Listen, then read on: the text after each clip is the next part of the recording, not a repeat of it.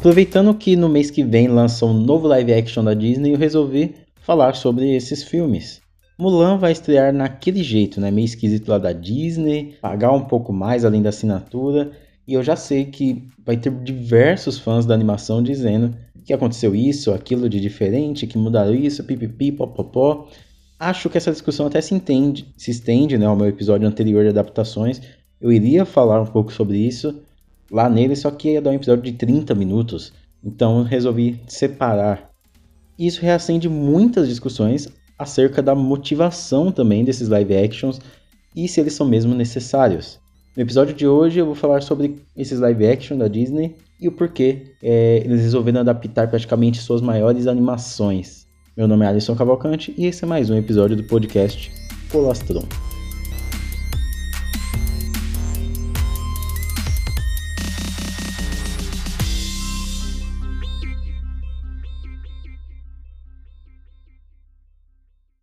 Mas espera aí, espera aí.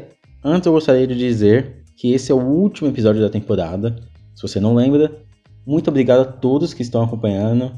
É, começou bem alto lá no começo, né? Depois diminuiu um pouquinho os ouvintes e agora no final é, voltou a, a, ter uma estabilidade ali de ouvintes e eu considero muito todos vocês. Eu pretendo voltar ali no começo de outubro, na metade de outubro, se tudo der certo. E mas continuem, porque eu não vou ficar parado o conteúdo.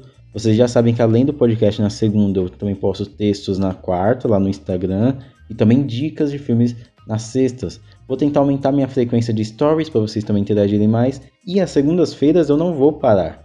Vai ter podcasts menores, de no máximo 4, 5 minutos, onde eu vou falar sobre filmes que eu nunca assisti, que são clássicos, assim, né? Tipo, eu nunca assisti Forrest Gump, eu nunca assisti a trilogia Poderoso Chefão, só assisti o primeiro. Então eu vou assistir esses filmes que já passaram, que são clássicos, ou então vou revisitar alguns. Tem um que eu tô para revisitar já há muito tempo, que é o 2001. Eu assisti, a última vez que eu assisti ele faz uns 3 anos. E eu acho que vai se chamar Pecados Fílmicos, né? Esse quadro. Eu vou tentar fazer aí toda semana e vai ser bem legal. Então é isso aí, eu vou assistir, fazer breves comentários e vou continuar mesmo com o meu cronograma normal. O que não vai ter mesmo é o podcast mais completinho roteirizado tudo mais. Tá bom? Então, muito obrigado.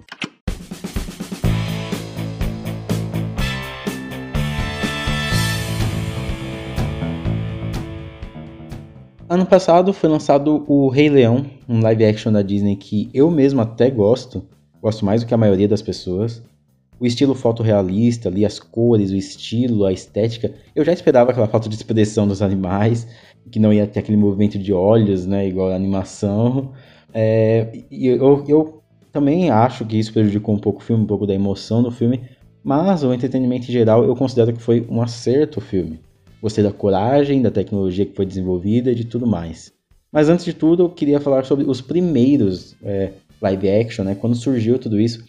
Se eu não me engano, ele ganhou força ali com Alice no País das Maravilhas, Malévola, também tem aquele Oz, né? Mágico e poderoso deram uma nova roupagem para histórias já conhecidas e abriram também a porta para um leque de novos outros filmes, novos experimentos, novas visões e adaptações. Mas o porquê de tudo isso? Esses dias eu fiz uma pesquisa lá no meu Instagram perguntando quais desenhos que as crianças estavam assistindo hoje em dia e as respostas que apareceram foram assim. É, é, é que eu não sou muito ligado com crianças, né? Mas se você vai pesquisar, é muito famoso Ladybug, Patrulha Canina, Jovens Titãs Go, tem uma do cartoon chamado Osvaldo e mais alguns. A semelhança entre todos esses é que eles são animações 3D. Aliás, até minha geração, né, também quando era criança, já consumiu muita coisa 2D. Além disso, também são animações que possuem um ritmo mais acelerado, é tudo tá acontecendo muita coisa a todo momento. E aí, se a gente olhar em retrospecto para as animações que fizeram história na Disney, Branca de Neve, Bela Adormecida, Mulan, Rei Leão, Dumbo, Hércules, Pocahontas, Lilo Stitch, Cinderela, A Bela e a Fera, Aladdin, são animações antigas em 2D e que refletiam o estilo de cinema da época. Embora o 2D seja muito bonito, eu acho muito bonito, cheios de detalhes que enchem os olhos, né? Aquelas festas, por exemplo, das princesas ali na, na Bela Adormecida, não, na, na Bela e a Fera, por exemplo, Aladdin também, as cenas musicais do Aladdin, né? É, ainda assim, eles têm esse aspecto mais antigo, que remete a uma coisa mais velha, e é isso que distancia as crianças de hoje. E também tem o lance do ritmo. A juventude é muito imediatista, consome muita coisa, quer que tudo aconteça é, na, naquele exato momento, no agora. Então as animações com mais momentos de silêncio, com uma história mais parada, né? Não, não no mau sentido, mas uma história que ela demora um pouco para engatar, ela faça esse público de hoje em dia, né? A Disney, então, juntou o útil ao agradável. Sua última animação 2D, eu acho que foi A Princesa e o Sapo, né, de 2009, que não faturou muito, acho que foi 100 milhões a mais do que custou. E os live action também não, não fazem tanto sucesso, os live action adaptações de livros ou originais, né, tipo John Carter, Tomorrowland, Meu Amigo Dragão, O Bom Gigante Amigo, Uma Dobra no Tempo. E esse ano também teve aquele Artemis Fall, que todo mundo falando que é muito ruim. É, não são filmes que conquistam o público, portanto, é, é, eles preferem apostar na nostalgia e na eternização de suas principais histórias. Afinal, além das crianças, também tem um grande público que cresceu assistindo aquelas animações, portanto, tem as pessoas que vão descobrir a história e as pessoas que vão redescobrir sob uma nova ótica. E é sobre isso, é sobre manter as histórias vivas, suas criações sempre conhecidas, nós já conhecemos a história da Cinderela, do Aladdin, Rei Leão, mas as crianças que estão nascendo aí hoje em dia conhecem e não assistem esse tipo de conteúdo. E elas procuram, né, hoje em dia, coisas mais espalhafatosas, não vão revisitar é, esse passado fazendo assim. Claro, algumas visitam, né, mas não é a maioria.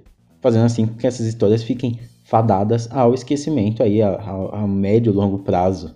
Live action então dá uma nova cara para esses filmes marcantes eu acho besteira ficar é, querendo que seja a mesma coisa das animações, isso é completamente sem sentido. Os filmes são obras artísticas feitas por pessoas diferentes e, portanto, por visões diferentes. Se for fazer uma nova versão idêntica, nem precisa fazer. Olha aí o exemplo lá do Psicose do Gus Van Sant, por exemplo. Eu já disse em episódios anteriores que um filme, um livro, uma peça teatral e outras obras de arte são um reflexo da visão de seu criador com o mundo naquele momento. Não queira que sigam a mesma linha de raciocínio de um diretor de 30, 40 anos atrás. Isso nem deveria ser cogitado. Se você pega um diretor hoje em dia e fala para ele refazer um filme que ele fez 40 anos atrás, ele vai fazer diferente. Ter novos elementos, substituindo aí coisas que eram consideradas insultantes no Mulan, por exemplo, é, é, é, que a visão de hoje mudou bastante. Isso demonstra isso. Hoje a representação de uma obra preza bastante pelo respeito por aquilo que ela está mostrando em tela. A gente também pode pegar o, o, exemplo da Jasmine, né, do Aladdin novo, que ela tem uma música própria para ela que não tinha na animação. Por isso que também ter Mariel Negra é excelente. Na época de ouro lá das animações era muito comum considerar que uma mulher bonita, na verdade até hoje, né, uma mulher bonita automaticamente fosse branca. O racismo em cima dos padrões de beleza era muito forte, ainda é, mas antes era ainda mais forte. Por isso a maioria das princesas eram brancas e mudar a cor, que também não é uma característica extremamente importante, nem conta tanto assim. E aí tem as pessoas que são, que são meio contrárias a isso, né? E, e, e, elas não percebem que não tem o mesmo peso quando você troca uma etnia de uma pessoa negra para uma pessoa branca.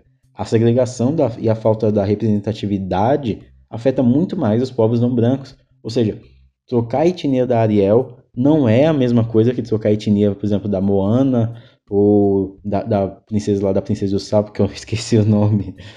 Por mim mesmo, podia fazer princesa negra, lésbica, transexual, bissexual, até porque a obra original continua lá. Se você não gosta, dá pra você revisitar a obra original. Essa é uma adaptação para as crianças de hoje. E a Disney, ela tem o maior palco do mundo, né? Então, se você tem tanto espaço para representar, por que não fazer isso?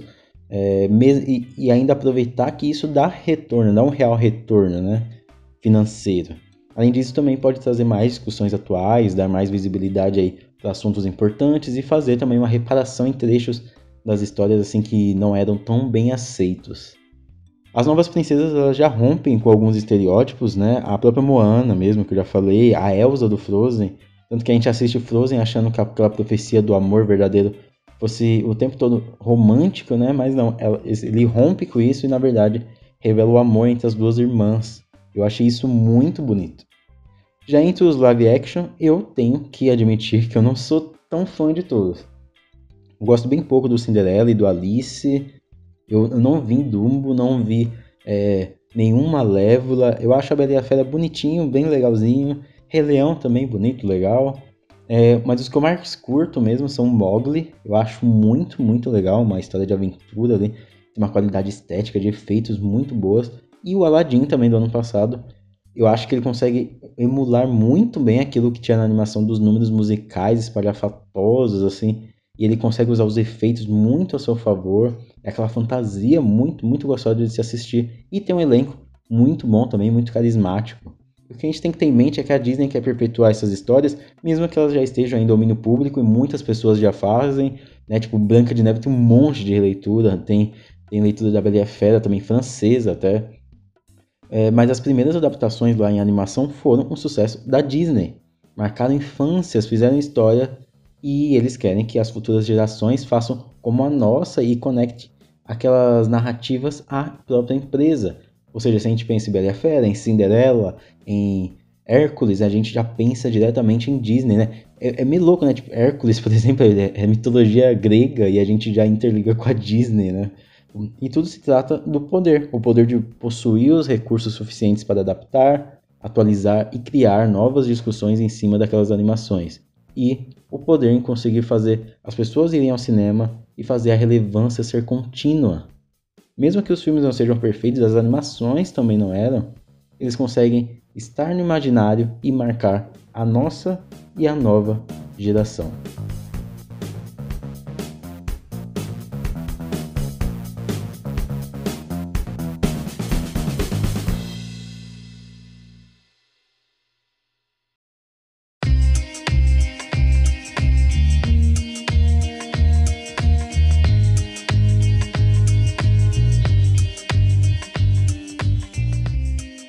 Mas aí, você curtiu? Você curtiu o podcast? Se você curtiu, então vai lá e recomenda para todo mundo que você conhece que aquelas pessoas chatas que falam de, de, de, animação, ah, mas não pode mudar a cor da Ariel, ah, mas eu, o meu Rei Leão não era assim, não tinha bosta rolando, ah, mas o Aladdin é isso, aquilo, ah, mas a Cinderela. Manda para essas pessoas chatas, para elas ouvirem, pelo menos, talvez elas não concordem comigo, mas pelo menos elas ouvem e elas se inscrevem no podcast. então, muito obrigado por essa temporada aí, 30 episódios. Pode parecer que não, mas é muita coisa, né? Eu, eu acho que eu falei até no episódio anterior, né? Que eu queria até o episódio 40, 45, só que são muitas semanas aí pra frente. Quando a gente pensa assim, 10 semanas, parece que é pouco, mas não, é mais de dois meses. Então eu pretendo aí voltar até melhor é, em termos de qualidade de áudio, em termos de edição. Vamos ver, né? Os correios pararam, então minhas encomendas aí que eu pedi talvez não cheguem no, no tempo necessário. E, eu apoio, tá bom, a greve dos Correios, né? Não, não sou contra, né?